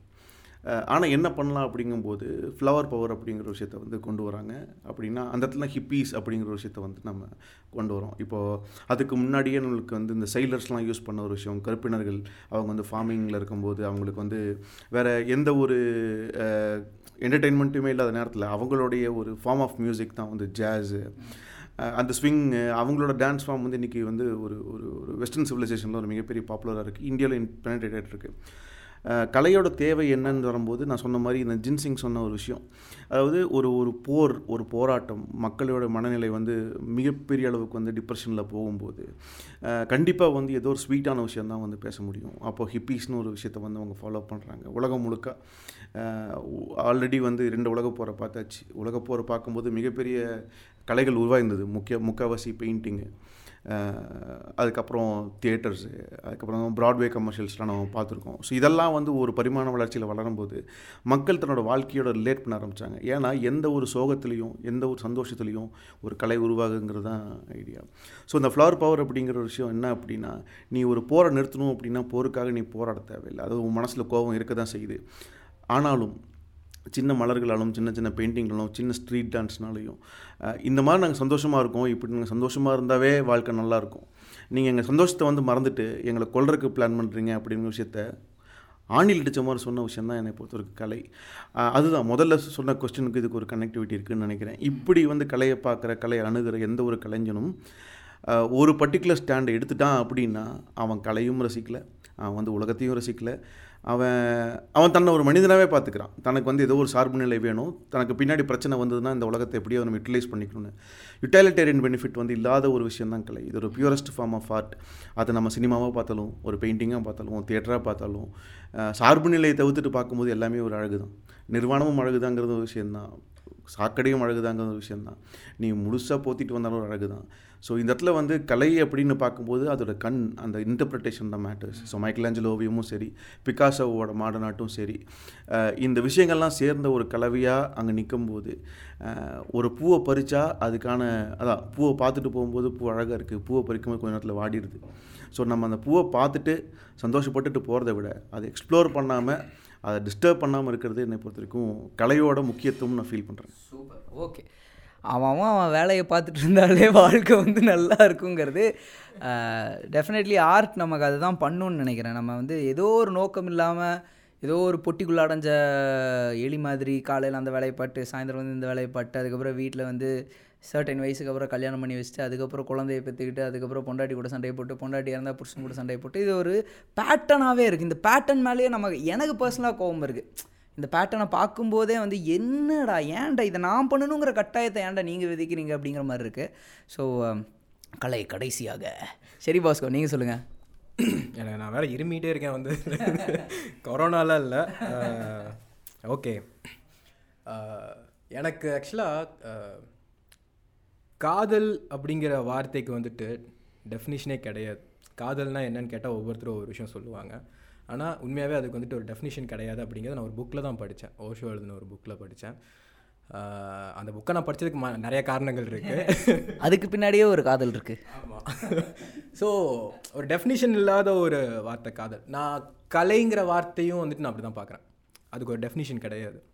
ஏன்னா இந்த உலகத்தில் எல்லா எல் எவ்ரி ஒரு ஒரு ஒரு குப்பையிலிருந்து ஒரு தங்கம் வரைக்கும் ஒரு வைரம் வரைக்கும் ஒரு மனுஷனோட முடியிலிருந்து அவனோட மலம் வரைக்கும் எல்லாத்துலேயுமே ஒரு டிசைன் இருக்குது ஆக்சுவலாக அதை நான் ரொம்ப ஸ்ட்ராங்காக நம்புகிறேன் அவனோட தாட் ப்ராசஸ்லேருந்து இப்போ அவங்க ஒரு ஒரு அனிமலோட கனெக்ட்லேருந்து எல்லாத்துக்கு பின்னாடியுமே ஒரு டிசைன் இருக்குது அதை நான் ஆர்ட்டாக பார்க்குறேன் நான். மனுஷன் செய்கிற வேலையில் அது எந்த வேலையாக இருந்தாலும் சரி. ஸோ கலை அப்படிங்கிற விஷயம் வந்துட்டு நம்மளுக்குள்ளே இருக்கிற ஒரு விஷயம் தான் நம்ம நம்மளோட ஒவ்வொரு செகண்ட் நம்ம அசைவிலேருந்து நம்ம விடுற மூச்சிலேருந்து எவ்ரி திங் எல்லாத்துலேயுமே இருக்கிற ஒரு விஷயம் தான் நான் கலையாக பார்க்குறேன் நான். ஸோ கலைங்கிறது வந்துட்டு மனுஷனுக்கு ரொம்ப முக்கியம். அதை வந்துட்டு மனுஷன் அவனோட ஒவ்வொரு தாட் ப்ராசஸ்க்கு ஏற்ற மாதிரி அவனுடைய ஒவ்வொரு ஃபேஸ் ஆஃப் தாட் ப்ராசஸ்க்கு ஏற்ற மாதிரி அதை பற்றி அவனை அவன் கொஞ்சம் அவன் டெவலப் ஆகிக்கணும் அவ்வளோதான் ஸோ கலைங்கிற விஷயம் ரொம்ப முக்கியம் அப்படிங்கிறது என்னோட ஒரு பாயிண்ட்டு ஸோ தலை நில்லுங்க வரேன் நில்லுங்க வரேங்க. ஃபஸ்ட்டு சரி முடிச்சதுக்கு சேரங்கிட்ட ஒன்று சொல்லணும் நீ வந்து மாறிக்கிட்ட எப்படி பல்லு விளக்குறது கலைன்னு கேட்டியோ மூச்சு விடுறது சரிக்கிட்ட நீ கேட்டுக்கோ. அதை தான் நான் சொல்ல வரேன். இப்போ சரி சொன்ன பாயிண்ட் மாதிரி தான் இப்போ என்னன்னா பல்லு விளக்குறது அப்படிங்கிறது நான் சொன்னாலும். அது வந்து இ வாஸ் வெரி ட்ரூ அது ஐ வாஸ் கிட்டிங் நான் என்ன அது என்ன நானும் கிட்டிங் தான்ப்பா என்னப்பா? ஸோ என்னன்னா அதை ரொம்ப யதார்த்த ஸ்- கலைக்கு இன்னொரு பேரை வந்து செயல்னு மாற்றிடலாம் என்னை பொறுத்த வரைக்கும். செய்கிற செயல் எல்லாமே கலையாக தான் இருக்குது அது நம்ம என்னது இப்போது நம்ம வந்து ஒரு க்ளோரிஃபைங்கான விஷயத்தை மட்டும்தான் கலைன்னு நம்மளால சொல்ல முடியாது. போர் கூட கலை தான். போய் வெட்டி கொள்றத கலைன்னு தான் நம்ம வந்து நம்ம இது வரைக்குமே அதை ஃபா- அப்படி ஃபாலோ பண்ணிட்டு. பொலிட்டிக்கலாக அது ராங்காக இருந்தாலும் அவனு அவனை பொறுத்த வரைக்கும் அவன் அந்த கலையாக வச்சு தான் பண்ணுறான் அதுலேருந்து ஒரு கலை இருக்குது டெஃபினட்டாக போர்க்கலை செயல்கள்- இந்த செயல்கள் மாறுபடும். செயல்கள் மாறுபடுற மாதிரி கலைகளும் மாறுபடும். அது ஒவ்வொருத்தரோட ஒப்பீனியன் வழியாக வருது. அவர் சொல்கிறாரு என் மலத்துக்கே ஒரு ஸ்ட்ரக்சர் இருக்குது நீ பார்க்குற எல்லாத்துக்குமே ஒரு ஸ்ட்ரக்சர் இருக்குது அது அது அது ஆல்ரெடி இயற்கையை கொடுத்துருக்கு. இதெல்லாம் கவனிக்கிறோம். கவனிச்சதை நம்ம பதிவு பண்ணுறோம் நம்ம என்ன வாழ்கிறோமோ அதை பதிவு பண்ணுறோம் அது அது அது யார் எதை பதிவு பண்ணாலும் இல்லை எந்தெந்த செயலை செஞ்சாலும் அது வந்து கலையாக மாறுறதா தான் நான் நினைக்கிறேன். அதனால தான் பல்லு விளக்குறதுலேருந்து ஆரம்பித்தேன் சரி ஓகே ரைட்டு ரீஸ் தலை நீங்கள் அது எயிட்டீன் ப்ளஸ் தானா? இல்லை இல்லை என்ன வேணால் பேசல நீங்கள் அதெல்லாம் பேச மாட்டேன். எல்லா கலையும் சொல்ல அது சொல்ல. அந்த கலையா ஆமாம் அது கலை தானே. இல்லை அது இல்லை அதுக்கு தனி பாட்காஸ்ட் வைப்போம் நம்ம. இல்லை இல்லை எனக்கு அவர் சொல்லும்போது எனக்கு ஒரு கிளிக் ஆச்சு. என்ன சொல்லணும்னா இப்போ ஆர்ட் அண்ட் என்டர்டெயின்மெண்ட்டாக நம்ம பார்க்கும்போது வெறும் கம்மி ஆர்ட்டாக பார்க்குறோம். இன்றைக்கி நம்ம அது என்டர்டெயின்மெண்ட் கலந்துருக்கு இல்லையா ஒரு மிக்சர் இருக்கு இல்லையா யாரோ சொன்ன யார் சொன்னாங்க தெரியல. யாரோ சொன்னாங்க. இப்போ ஒவ்வொரு சொசைட்டியோட ரெப்ரசன்டேஷனாக ஆர்ட் இருக்கும். இப்போ ஒரு சொசைட்டி ஒரு கண்ட்ரி எடுத்துக்குவோமே. இது பேசிக்காக ஃபில்ம் மட்டும் எடுத்துக்குவோம். அமெரிக்கன் ஃபிலிம்ஸ்க்கும் பிரிட்டிஷ் ஃபிலிம்ஸ்க்கும் அப்புறம் ஈஸ்டர்ன் சைடு இருக்கிற படம். ஸ்ரீலங்கன் ஃபிலிம்ஸ் பார்த்துருக்கீங்களா? மல்லு படம். நீங்கள் வந்து ஸ்ரீலங்காவில் தெரி பார்த்துருக்கீங்களா? மலையாளத்தில் தெரிய பார்த்துருக்கீங்களா? ஐயோ தலை மலையாளம் கூட ஏதோ தெரியாமல் தெரிய எடுத்துட்டாங்கன்னு விட்டுறலாம். ஸ்ரீலங்காவில் தெரிய எடுத்திருப்பாங்க. அவங்க அதான் அவங்க மக்களே அதை தான் விரும்புகிறாங்க அதனால் அப்படி பண்ணுறாங்க அந்த மாதிரி தான் அதான் அந்த மக்களோட பிரதிபலிப்பு தான் அந்த படமாக இருக்கும். அந்த ஃபில்ம் மேக்கருக்கு வந்து மக்களை பூர்த்தி பண்ணுறது கிடையாது இது வந்து வயசு வயசாக தான். எதுவுமே வந்து இவங்களுக்காக அவங்க பண்ணுறோம் அவங்களுக்கு அவங்க பண்ணலாம் அப்படிங்கிறது. இப்போ வந்து ஒரு ஓப்பனாக ஒரு சில படங்கள்லாம் வந்து தமிழ்லையோ இந்தியாவிலையோ பண்ண முடியாத. ரீசன்ஸ் இருக்கு இல்லையா அது தாட் ப்ரொவோக்கிங்கான ஒரு படம்னு சொல்லிட்டு எடுக்கிறாங்க. அது தாட் ப்ரொவோக் பண்ணுதான்னு எனக்கு தெரியல. ஆனால் வந்து சில படங்கள் இருக்குது ஆனால் வந்து அந்த குவாலிட்டி ஆஃப் ஃபிலிம்ஸ் இருக்கு இல்லையா ஃபிலிம்ஸை மற்றபடி எனக்கு தெரியும். மியூசிக் எடுத்துக்கோங்க. நம்ம ஊரில் இப்போ ஹிட் யாருன்னு தெரியும் மியூசிக் உலகத்துக்கே எட்டு யார் தெரியுமா? பிடிஎஸ் சொல்லுங்க இப்போ தமிழில் பேசிகிட்டு இருக்கேன். இல்லை அது யாரோட ரெப்ரசன்டேஜ் மக்கள் மக்கள் விரும்புகிறாங்க அவன் போடுறான். அவர் சாரி அவர் போடுறாரு. இவர் தான் வர்கீஸ் டேவிட். திப்பாவாதியை அவன் இவன் என்று அவருங்க. அவர் போடுறாரு மக்கள் கேட்குறாங்க மக்கள் கேட்குறாங்க அவர் போடுறாரு. இப்போ வந்து நம்ம வந்து பாக்கு போய் கேட்க முடியாது. கேளுங்க அப்படி சொல்லிட்டு. அது கேட்கலாம். ஒரு ஒரு பத்து நிமிஷம் கேட்கலாம். ஆனால் அதெல்லாம் கேட்க முடியாது. பிளேலிஸ்ட்டில் பார்த்தா தான் தெரியும். எல்லாம் வந்து என்ன பாட்டு வச்சுருப்பாங்கன்னு. ஸோ அதெல்லாம் நீங்கள் ரிசர்ச் பண்ணும் பிளேலிஸ்ட் என்ன வச்சுருக்காங்க அப்படின்னு. என்ன டாபிக் எங்கேயோ போயிட்டுங்க நான் என்ன அடுத்து ரிசர்ச்சில் இறங்கணுங்கிறீங்களா ப்ளே ஒரு கலைன்னா அதுதான். மக்களோட மக்கள் மக்கள் பிரதிபலிக்கிறதும் மக்களை பிரதிபலி பிரதிபலிக்கிறதும் தான் கலையாக இருக்குது ஓகே ஓகே அந்த டேஸ்ட்டு நம்மளா புரிஞ்சுக்கணும். நம்ம அந்த டேஸ்ட்டில் நம்ம எங்கே இருக்கோம் நம்ம மக்கள் எங்கே இருக்காங்க நம்ம எங்கே இருக்கோம் அப்படி சொல்லிட்டு. இது யார் தப்பு கிடையாது இது. இவர் சத்யஜித் ஒரு இன்டர்வியூவில் சொல்லியிருப்பார். ஒரு பேக்வேர்டான சொசைட்டிக்கு ஒரு ஃபார்வர்ட் திங்கிங்கான ஒரு படம் பண்ணும்போது எயிட்டி பர்சன்ட் பேக்வேர்டாக இருக்கிற சொசைட்டியில் அதனால் வந்து டுவெண்ட்டி பர்சன்ட் தான் அதை அக்செப்ட் பண்ணிக்கிற வருவாங்க. பட் அதுக்கான டைம் இருக்கும். ஏன்னா யாருமே வந்து எல்லாருமே ஜீரோ வந்து ஸ்டார்ட் பண்ணியிருக்காங்க ஆப்வியஸ்லி டக்குன்னு வந்து நம்ம வந்து நான் வந்து பயங்கரமான ஃபில்ம் ஒன்று பண்ணிட்டேன்னு சொல்ல முடியாது. அது அவங்களுக்கு புரியலன்றது வந்து அது அவங்க தப்பும் கிடையாது நம்ம தப்பும் கிடையாது. அந்த டைம் அண்ட் ஸ்பேஸ் வந்து கரெக்டாக அமையணுன்ற ஒரு விஷயம் இருக்குது அது இன்றைக்கி இல்லைனா ஒரு இருபது வருஷம் முப்பது வருஷம் கழிச்சு எல்லாருக்குமே புரியும். அது எல்லாருமே கொண்டாடுவோம். ஆனால் அந்த ஒரு டைம் பீரியடுக்கு எதுவுமே புரிஞ்சிருக்காது. இப்போ டுவெண்ட்டீஸில் எடுத்த நிறையா படம் வந்து அந்த டைம் பீரியடுக்கு இல்லை. இப்போ தமிழ்லேயே நிறைய படம் கமல்ஹாசன் சாரோட படம் எல்லாம் வந்து வாங்க வாங்க. இல்லை அது நிறைய அந்த டைமில் புரியலன்னு சொல்லியிருக்காங்க. இப்போ புரியுதுன்றாங்க. அப்புறம் இந்த நிறைய படம் இருக்குது எனக்கு என்ன படம். சில்வரான படம். எனக்கு பேர் தெரில சில படம் Selvaraghavan sir Selvaraghavan sir. Sir. இரண்டாம் உலகமெல்லாம் வேணாம். இல்லைங்க இந்த படம் தாங்க அது கமல்ஹாசன் சாரோட ஒரு படம். எனக்கு கஷ்டம் காதல் கொண்டேன்னு குணா அதோட மிஸ் அப்படி வரீங்களா? அவர் ஏதோ சொல்லுவார்ல கமல்ஹாசனோட அவரோட படம் வந்து ஒன்று அப்போ புரியல. குணா குணாவை தான் சொல்லுவார் காதல் கொண்டேனுக்காக அப்படியா? ஆமாம் சரி அந்த மாதிரி படம் தான். அந்த மாதிரி என் மேலே பழிய போட்டீங்க. அந்த மாதிரி ஏதோ ஒரு படம். தமிழில் தெரியல எனக்கு. ஓகே. ஆனால் அந்த டைம் பீரியடுக்கு வந்து செட் ஆகாத படமாக இருக்கும். ஓகே. ஆனால் அது கொஞ்சம் காலம் கழிச்சு அது ரொம்ப செட் ஆகும். கியூபரிக் படம் எடுத்துக்கோங்களேன். இல்லை டேட் ஃபின்ச்சரோட அந்த படம்லாம் அன்னைக்கு ஃப்ளாப் ஃபைட் கிளப்லாம் ம் ம். எக்ஸாக்டாக அந்த டைம் வந்து ரிலீஸ் ஆகும்போது டைம் அதெல்லாம் ஓடவே இல்லை. அது கிரிட்டிக்கலி ஃபெயிலியரான படம். ஆனால் இன்றைக்கி வந்து அதை வச்சு நம்ம கொண்டாடுறோம்.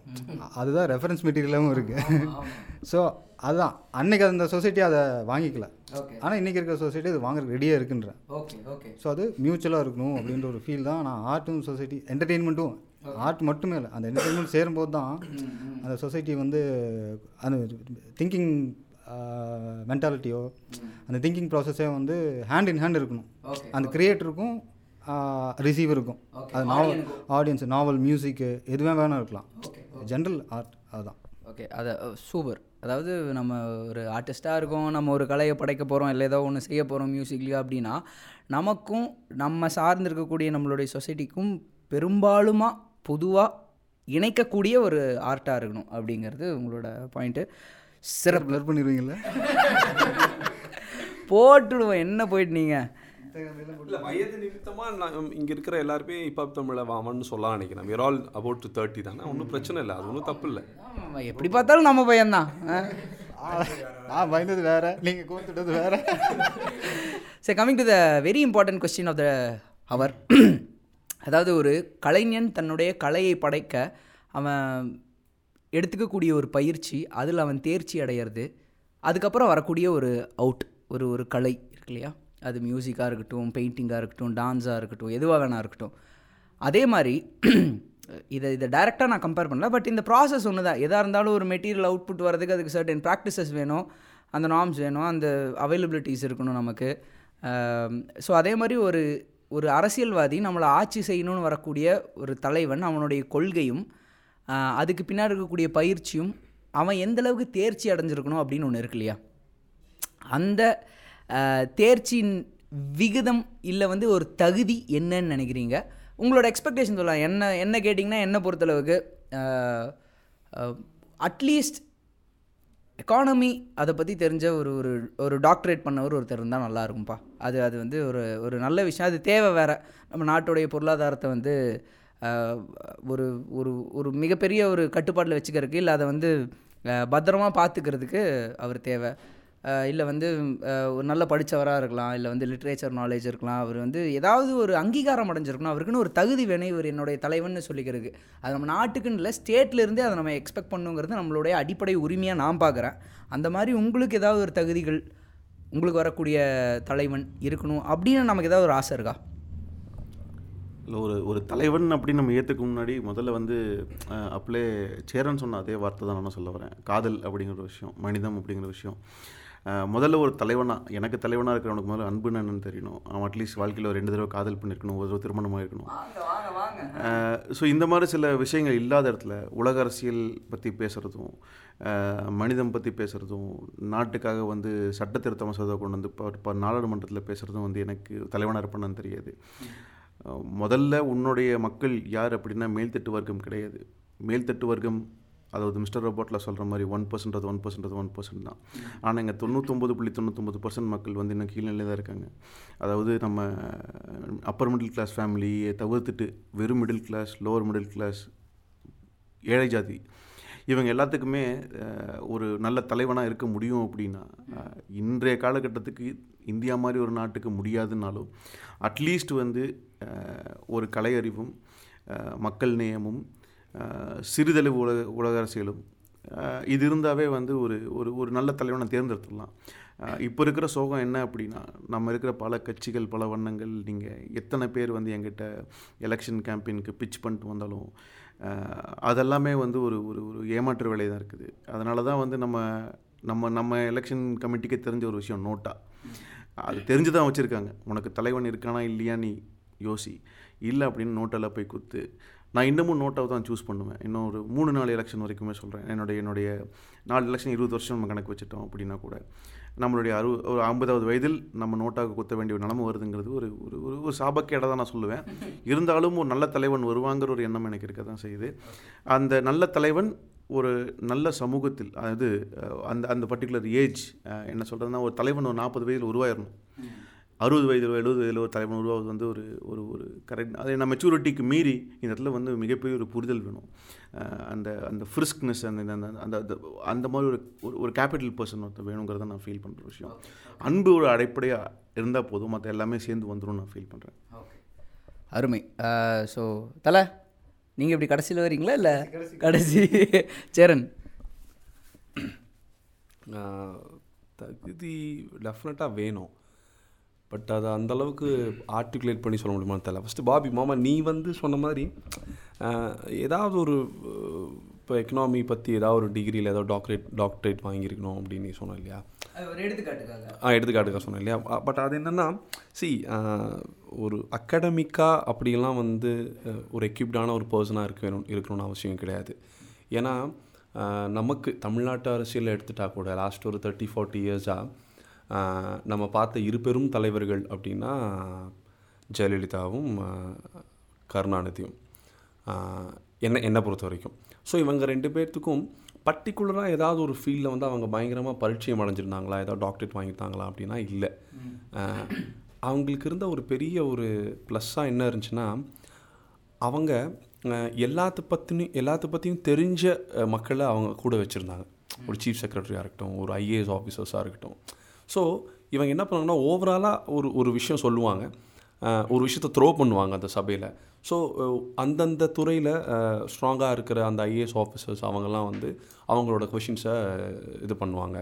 நம்ம ஃபிலிம் மேக்கிங்கில் டேரக்டருக்கு உண்டான ஒரு என்ன வேலையோ அது அது அதுதான் வந்து அவங்க ரெண்டு பேர் பண்ணிட்டு இருந்தாங்கன்னு நினைக்கிறேன். ஒரு சினிமாட்டோகிராஃபர் த்ரோ பண்ணுற ஐடியா அதெல்லாம் கரெக்டாக ரிசீவ் பண்ணி இப்போ மணிரத்னம் என்ன பண்ணிட்டுருக்காரு? ஒரு பெஸ்ட்டான ஒரு மூணு நாலு பேர்த்த கூட வச்சுட்டு அவர் ஒன்று ஒரு டேரக்ட் மட்டும் பண்ணிருக்காரு அந்த நாலு பேர்த்த. ஸோ ஐ திங்க் அந்த மாதிரி ஒரு ரிசீவிங் சென்ஸ் இருந்தால் போதும் அப்படின்னு நினைக்கிறேன். அண்ட் அஃப்கோர்ஸ் இப்போ விவேக் சொன்ன மாதிரி அன்பு அது ரொம்ப முக்கியம். தலைவனுக்கும் தொண்டனுக்கும் அது ரொம்ப முக்கியம். ஸோ அதெல்லாம் ஒன்றும் பண்ண முடியாது.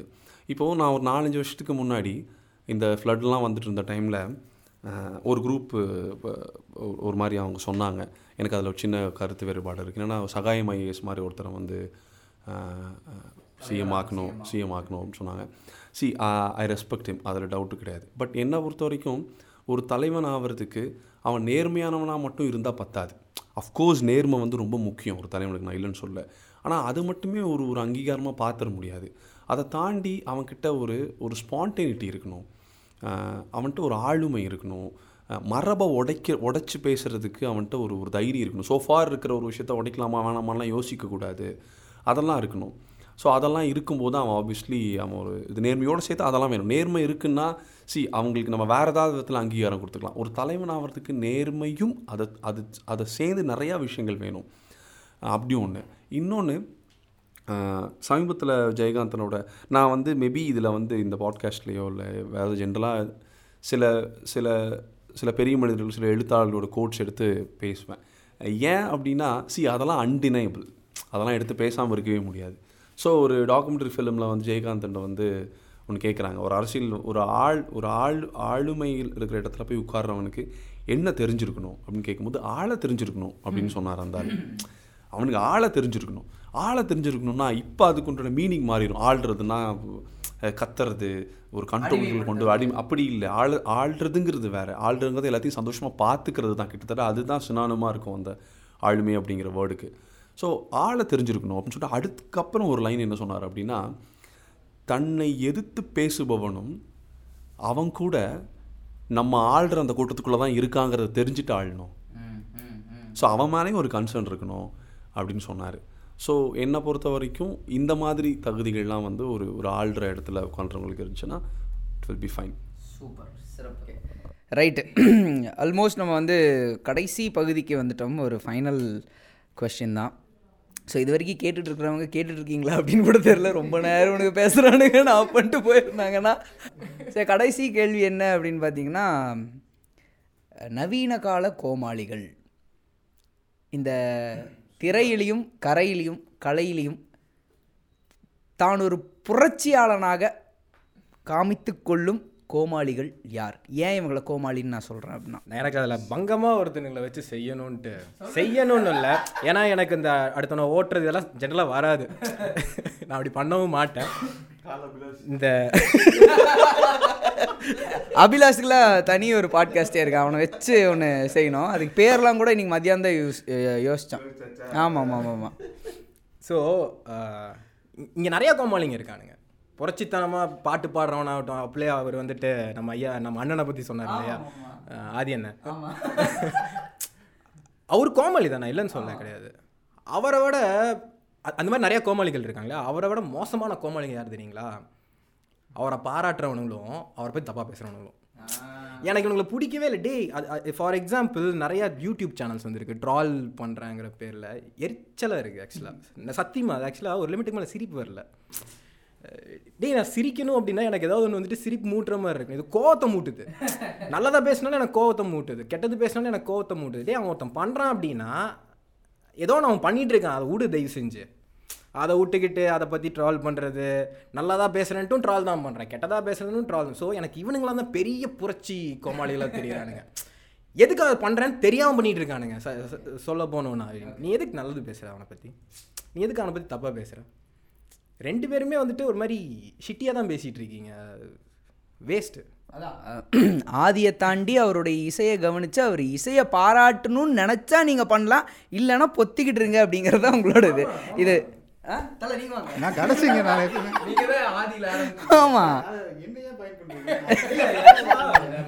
என்ன சொல்றது? ஆதிங்கிற மாதிரி அவரை மட்டும் ரொம்ப மென்ஷன் பண்ற மாதிரியும் இருக்கு. ஏன்னா அவரோட நிறைய நல்ல சாங்ஸும் இருக்கு. ரொம்பவே நல்ல சாங்ஸ் எல்லாம் இருக்கு. காதல் கிரிக்கெட்டு நான் பாட்டுமா jingle bell jingle bell jingle அந்த கடைசியில் பார்த்தீங்கன்னா அதுதான் வரும். என்ன இருந்தாலும் மேட் இன் கோயம்புத்தூர் தான்ப்பா அந்த- ஒரு பெருமை நமக்கு இருக்கு ஆமா கண்டிப்பா. Star ஆ, கோவைனா கெத்து அப்படின்ட்டு கத்திட்டு வந்தார் இல்லையா? நல்லா தான் இருந்துச்சு. இல்லை. இதுக்கு மேலே நீங்கள் அவரை பாராட்டாமல் விட்டாலே அவர் வந்து பாதுகாப்பாக இருப்பார். நம்ம வந்து பாராட்டுறோங்கிற பேரில் எங்கேயாவது போயிட போகிறோம் என்னன்னா இப்போ அவர் மட்டும் இல்லை நிறைய பேரை சொல்கிறேன் நான். புதுசாக ஒருத்தன் வந்துட்டு ஒரு ரெவல்யூஷன் எடுக்கிறான் ஃபார் எக்ஸாம்பிள் இந்த ரஜினி வந்துட்டு அரசியலுக்கு வருவார் வருவாருன்ட்டு நான் அவரோட ஃபேன் நான்.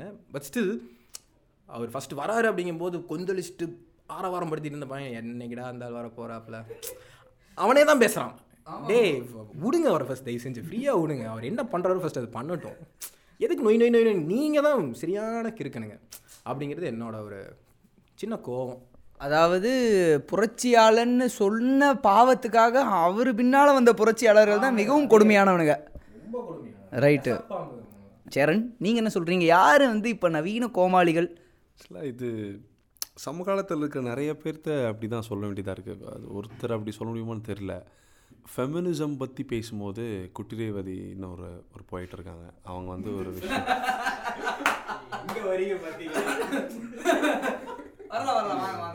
அவங்க அவங்க குற்றவாதி என்ன சொன்னாங்கன்னா ஆக்சுவலாக அவங்க சொன்ன வார்த்தையை நான் வந்து வழிமொழிஞ்சு தான் பேச போகிறேன் அவங்க என்ன சொன்னாங்க அப்படின்னா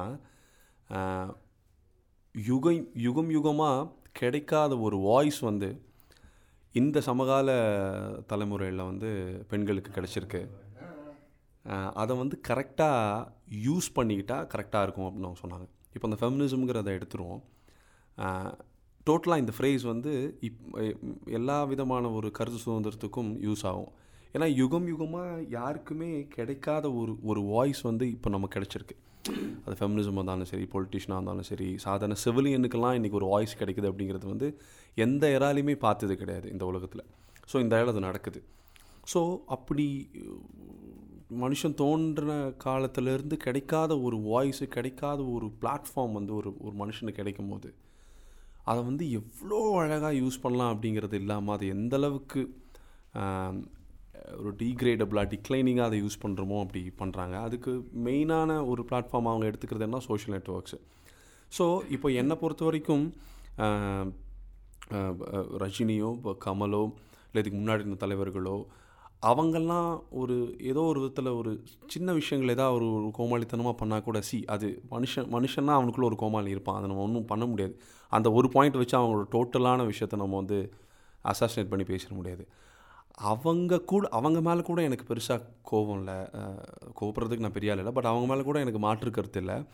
பட் ஆனால் ஒரு சாதாரண ஒரு ஒரு குடும்ப வாழ்க்கையை சரியாக நடத்த தெரியாத ஒருத்தன் ஒரு மிகப்பெரிய ஒரு சிஸ்டமை குறை சொல்கிறான் அப்படி குறை சொல்லக்கூடாதா? குறை சொல்கிற உரிமை வந்து எங்களுக்கு இல்லையா? அப்படின்னு கேட்டால் டெஃபினட்டாக இல்லை.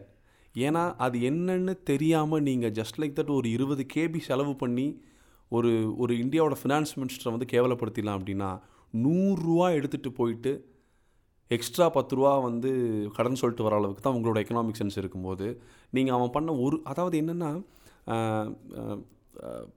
ஒருத்தரை வந்து அசாஸ்டின் பண்ணி பேசுகிறனாலேயே நம்ம வந்து அறிவாளி அப்படிங்கிற யாரெல்லாம் நினைக்கிறாங்களோ சமகாலத்தில் நிறைய பேர் இருக்காங்க. சோஷியல் நெட்ஒர்க்கை ஒரு ஒரு வெப்பனாக ஒரு டூலாக எடுத்துருக்கவங்க நிறைய பேர் இருக்காங்க. ஸோ அவங்க அவங்க தான் என்னை பொறுத்த வரைக்கும் கோமாளிகள் அப்படின்னு நினைக்கிறேன். ஒரு ரொம்ப ரொம்ப யுகம் யுகமாக கிடைக்காத ஒரு வாய்ஸை இப்போ கிடைக்கும்போது அது செமையாக ஜெயமோகன் வந்து ஒரு பேட்டில் என்ன சொன்னார் அப்படின்னா பதினஞ்சு வருஷத்துக்கு முன்னாடி பத்து வருஷத்துக்கு முன்னாடி சோஷியல் நெட்ஒர்க் வரும்போது நான் ரொம்ப சந்தோஷப்பட்டேன். ஏன்னா நான் வந்து ஒரு ஒரு ஒரு கொத்தனாரை பற்றி ஒரு கதை எழுதணும் அப்படின்னா இங்கேருந்து கிளம்பி போய் ஒரு கொத்தனாரை பார்த்து அந்த ஆளோட எக்ஸ்பீரியன்ஸை கேட்டு தான் எழுத முடியும்னு எனக்கு ஒரு கட்டாயம் இருந்துச்சு. இப்போ சோஷியல் நெட்ஒர்க் ஒன்று வந்ததுக்கப்புறம் ஒரு கொத்தனார் அவனோட வாழ்க்கையை பற்றி இதில் எழுதுவான்னு நான் நினச்சேன். இல்லை ஒரு கொத்தனாரோட மகன் வந்து அவங்க அப்பாவோட வாழ்க்கை பற்றி எழுதுவான்னு நினச்சேன். ஸோ எவ்வளோ குறுகிருச்சு. உலகம் இதுக்கு மேலே எவ்வளோ நல்லா இருக்கும் ஆக்சுவலாக எவ்வளோ இன்ஃபர்மேஷன் கேதர் பண்ணலாம். எவ்வளோ அனுபவங்களை பகிரலாம். ரத்தமும் சதயமாக எவ்வளோ அனுபவங்களை பகிரலாம் அப்படின்னு நினைக்கும் போது நான் நினச்சதுக்கு பாயிண்ட் ஜீரோ ஒன் பர்சன்டேஜ் கூட நடக்கல. கான்ட்ராஸ்ட்டாக வேறு ஒன்று நடந்துட்டுருக்கு அப்படின்னு சொன்னாங்க. ஸோ இன் இன் ஷார்ட் என்னை பொறுத்த வரைக்கும் சி பெரிய பெரிய தலைவர்கள் அவங்க கோமாளித்தனம் பண்ணலாம் பேரெலாம் அவங்க நல்லதும் பண்ணலாம். சி அவங்களாம் மனுஷங்க தான். எப்பவுமே அவங்க வந்து அந்த சேரில் உட்காந்துட்டாங்க தலைமைச் செயலகத்துக்குள்ளே போயிட்டாங்க பார்லிமெண்ட்டுக்குள்ளே போயிட்டாங்கிறதுக்காக வாழ்க்கை ஃபுல்லாக அவங்க தப்பு பண்ணாமே இருப்பாங்கலாம் சொல்ல முடியாது. தே மேட் மிஸ்டேக்ஸ் அதை பற்றி ஒன்றும் பிரச்சனை இல்லை. அது அதுக்காக அவங்க வாழ்க்கையை அர்ப்பணித்து அதுக்காக இருந்துட்டு அதில் சில சில பல தப்புகள் அவங்க பண்ணுறாங்க அதுக்காக பர்டிகுலராக அவங்கள நம்ம திட்டிக்கலாம் கிரிட்டிசைஸ் பண்ணிக்கலாம். பட் எந்த விதமான ஒரு பொலிட்டிக்கல் ஸ்டாண்டுக்குள்ளேயும் வராமல் அடிப்படை ஒரு ஒரு நாளில் ஒரு அரை நா அரை நாளில் வந்து பிரச்சனை இல்லாமல் கடந்து போகிறதுக்கு திராணி இல்லாத நிறையா பேர் தங்கிட்ட நெட் இருக்குங்கிறது ஒரே ஒரு காரணத்துக்காக நிறைய பேர்த்த வந்து அவங்க வந்து டீச் பண்ணி பேசுகிறாங்க அவங்கள கோமாளியாக்கிறத நினச்சிட்டு அவங்களே கோமாளிக்கிறாங்க ஸோ என்னை பொறுத்த வரைக்கும் அவங்களாம் தான் வந்து சமகால கோமாளிகள். சிறப்பு. ஏன்னா இது ரொம்ப முக்கியமான இடம்னு நினைக்கிறேன். மற்றவங்ககிட்ட கேட்குறக்கு முன்னாடி இதை நான் சொல்லிடுறேன். கோமாளிகளாக நம்ம அந்த ஒரு சுதந்திரத்தை எடுத்துக்கிட்டு அதாவது மனிதன் அவனுடைய ஆதி காலத்துலேருந்து கிடைக்காத ஒரு வாய்ப்பு இப்போ கிடச்சிருக்குன்னா நான் இன்டர்நெட்டை வந்து ரொம்ப ரொம்ப ரொம்ப பெரிய இன்வென்ஷனாக நான் ரொம்ப லக்கியாக ஃபீல் பண்ணுறேன் இன்டர்நெட்டை நான் வந்து எக்ஸ்பீரியன்ஸ் பண்ண முடியுது ஃப்ரம் த ஸ்க்ராச் அது இல்லாதப்போ நம்மளோட சைல்ட்ஹுட்லேருந்து அது உள்ளே இன்டர்ஃபியர் ஆகி அது ஒரு ஒரு மிகப்பெரிய ஒரு தொழில்நுட்பமாக மாறி அது மூலிமா எல்லாமே இப்போ இன்டர்நெட் இல்லாமல் ஒன்றுமே பண்ண முடியாதுங்க ஒரு ஒரு சூழ்நிலை. அதில் சோஷியல் மீடியாங்கிறது ஒரு ஒரு ஊடகத்தின் வெளிப்பாடு. ஊடகத்தில் இன்டர்நெட் என்ன பண்ண முடியுங்கிறதுக்கான ஒரு மிகப்பெரிய வெளிப்பாடு. அதில் வந்து எல்லாரும் பொறுப்பாக செய்யணும் இல்லை வந்து கருத்தோடு இருக்கணும் அப்படின்ட்டு இல்லாமல் முட்டாள்தனம் செய்யாமல் இருந்தாலே அது வந்து ஜங்க் ஆகாமல் இருக்கும். என்னை பொறுத்தளவுக்கு இப்போ இன்டர்நெட் சோஷியல் மீடியா வந்து ரொம்ப ஜங்க் ஆயிடுச்சுன்னு ஃபீல் பண்ணுறேன் அதுக்கு நம்ம என்ன பண்ணுறது அது நம்ம நம்மளோட தலையெழுத்துன்னு நினைக்கிற கருமத்தை. ஸோ விவேக்னா நீங்கள் சொல்லுங்கள் கோமாளிகளாக நீங்கள் பார்க்கப்படுவது யாரை? நவீன கால கோமாளிகள் அப்படிங்கிற ஒரு கான்டெக்ட்க்கு வரணும் பிகாஸ் அது முக்கியமான விஷயம். ஆனால் அதுக்கு முன்னாடி நம்ம எடுத்துக்கிட்ட கான்டென்ட்டு இந்த ஆர்ட் அண்ட் அரசியல். இந்த பாலிடிக்ஸ் அப்படிங்கிறது. கான்டெம்பரரியாக பேச வேணாம். பொதுவாக நான் இந்த உலகத்தையோ இந்த இந்த இந்த இந்த அரசியல் அரசியலமைப்புக்கு மீறி லீகல் ஸ்ட்ரக்சரையோ அந்த ஆர்டியோ நான் பார்க்குறது ஒரே ஒரு விஷயம் தான். நீங்கள் எத்தனை நீங்கள் பிக் பேங் முன்னாடி போகணுன்னா கூட ஏதோ ஒரு அரசியலமைப்பு இருந்து தான் இருக்கும். ஏதோ ஒரு சட்டத்தை எவனா போட்டு தான் இருப்பான். நீங்கள் வந்து இது பேலலித்திக்லேருந்தே வரலாம்.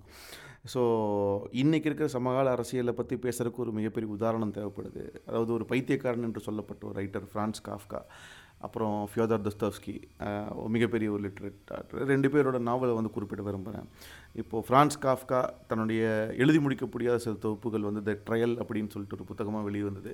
இந்த ட்ரையலில் வந்து ஜோசப் அப்படிங்கிற ஒரு சாதாரண மனிதன் தன்னுடைய வீட்டிலேருந்து யாருன்னே தெரியாமல் ஒரு அட்டானமியினால் வந்து சிறை சிறைப்படுத்தப்படுறான். அவன் வந்து அந்த கோர்ட்டுக்குள்ளே போகும்போது ஜுடிஷியல் ஸ்ட்ரக்சர் அவன் பார்க்கும்போது ஆயிரத்தி தொள்ளாயிரத்தி பதினஞ்சுலேருந்து இருபதுக்குள்ளே அந்த அந்த அந்த அந்த வாழ்க்கை வந்து அவர்னால் புரிஞ்சுக்க முடியல. லீகல் ஸ்ட்ரக்சர்னா என்ன? தான் எதுக்கு அரெஸ்ட் பண்ணப்பட்டிருக்கோம்? நம்ம என்ன ஆக போகுது?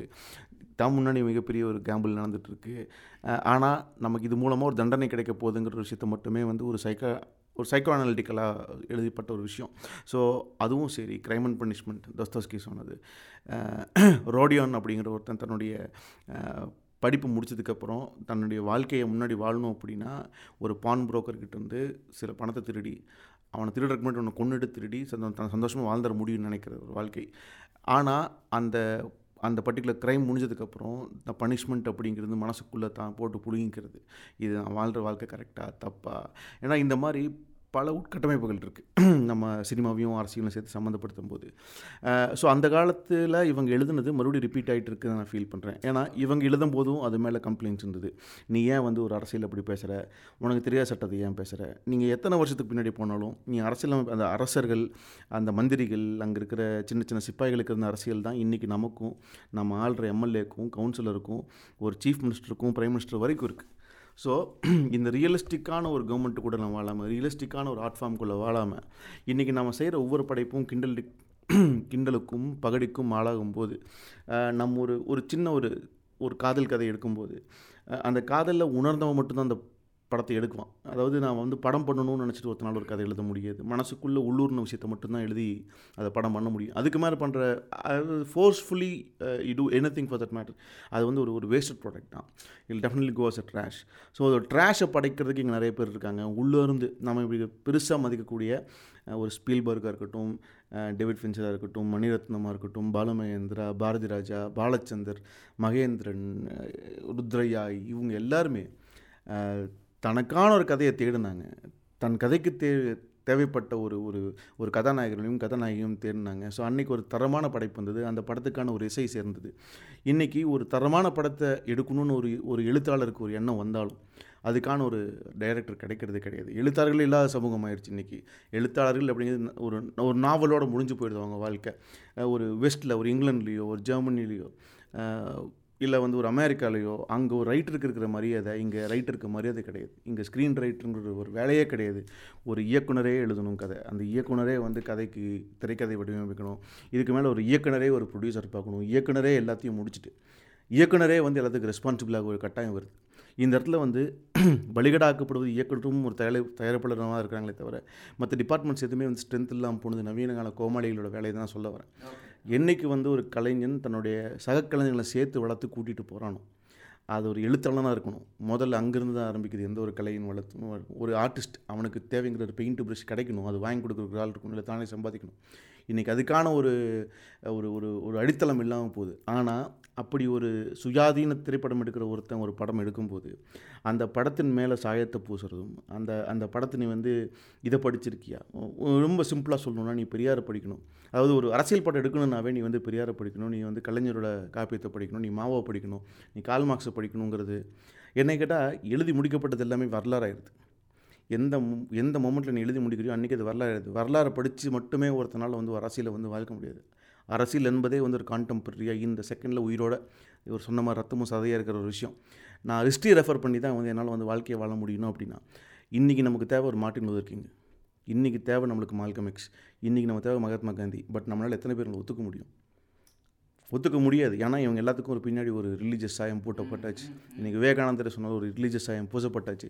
அந்த காலம் வேறு மாதிரி இருந்தது. இந்த காலம் வேறு மாதிரி இருக்குது இன்றைக்கி வா இருக்குதுன்னு சொல்லிட்டு பகடி பாடுறவங்க எல்லாமே அது அரசியலமைப்பு சேர்ந்தவனாக இருக்கட்டும் இல்லை தேவையில்லாத கொள்கையை பிடிச்சிட்டு எல்லாமே நவீன கோமாளிகள் தான். திரைத்துறையில் அப்படி இருக்கான்னு கேட்டால் ஒருவேளை அந்த திரைத்துறையில் அந்த சாயம் பூசப்பட்டால் கூடிய விரைவில் அது கோமாளி கூட்டமாக தான் மாறதுக்கான வாய்ப்பு இருக்குது சூப்பர் சூப்பர். நன்றி நன்றி நன்றி. தேங்க்யூ ஸோ மச் அண்ட் தலைவரே அவர் தான் ஃபஸ்ட்டு சொன்னது அவர் தான் ஆமாம் ஆறு வாரமாக ஆரம்பிச்சதே அவர் தான் சொல்லுங்கள் வர்கீஸ் ப்ரோ நவீன கோமாளிகள் என்று நீங்கள் குறிப்பிடப்படும் நபர்கள் யார்? இல்லை என்ன என்ன உங்களோட? இல்லைங்க அது இப்போ எல் நீங்கள் எல்லாரும் பேசுனதுக்கும் பிடிச்சிக்கிறீங்களா எல்லாரும் பேசுனா அக்ரி பண்ணுறேன் அதுதான் நான் எல்லாருமே டீப்பாக பேசிட்டீங்க. முடிஞ்சு. இது இது வந்து கான்வர்சேஷனே முடிஞ்சு. இல்லை எல்லாருமே நான் பேசுறதெல்லாம் நினச்சதெல்லாம் எனக்கு பேசுறதுக்கு பெருசாக ஒன்றும் இல்லை. அப்படி தான் இருக்குது இல்லை எனக்கு நவீன கால கோமாளிகள்னு கேட்டிங்கன்னா பர்சனலாகவே இட் ஸ்டார்ட்ஸ் ஃப்ரம் மீன்ற மாதிரி தான் இருக்குது இல்லை இல்லை அது இப்போ நான் வந்து அவர் பேர் வந்து போச்சு.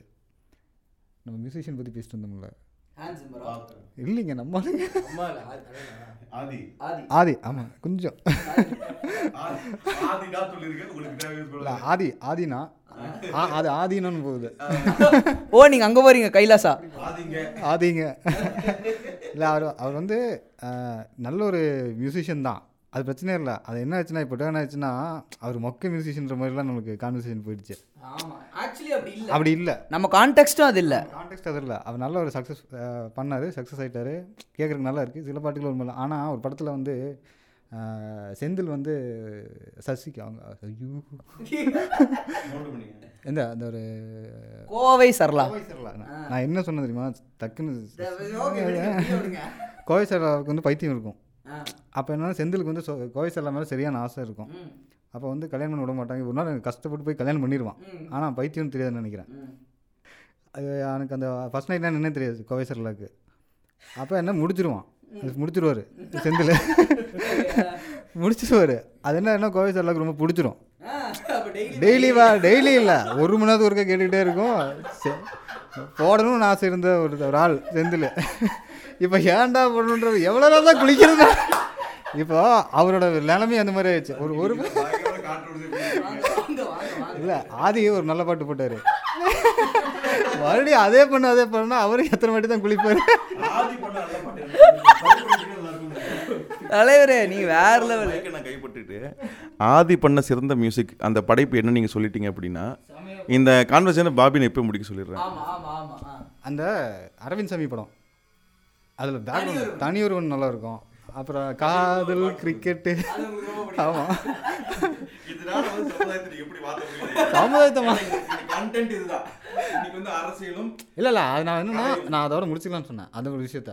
எனக்கு அவர் அவர் மேலே எனக்கு இந்த பர்சனல் வெஞ்சன்ஸ் கிடையாது. எங்களுக்குள்ள ஒரு பிரச்சனை கிடையாதுங்க தலை இப்ப பிரச்சனைன்னு யாருமே பேசலையே. நீங்க புஷ்பராஜ் அது ஒரு நல்ல ஒரு. இல்லை அதே தான் நான் பொலிட்டிக் இப்போ நான் அந்த கதை எதுக்கு சொன்னேன்னா அந்த கோயசல்ல கதையும் பொலிட்டிக்கலாகவும் அப்படி தான் இருக்குது நம்மகிட்ட ஒருத்தர் நல்லது பண்ணுறாரு அவரை எக்ஸ்பெக்ட் பண்ணி விட்டுறாங்க. இப்போ கடைசியில் என்ன பண்ணுறதுன்னு அவருக்கும் தெரிய மாட்டேங்குது.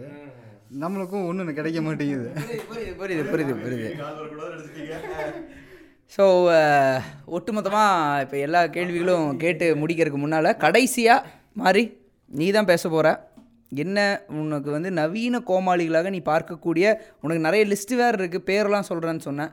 அது யார் யாருன்னு நீ ஓப்பனாக பேசலாம் பிரச்சனை இல்லை. பேர் இல்லை நான் எங்க சொன்னேன்?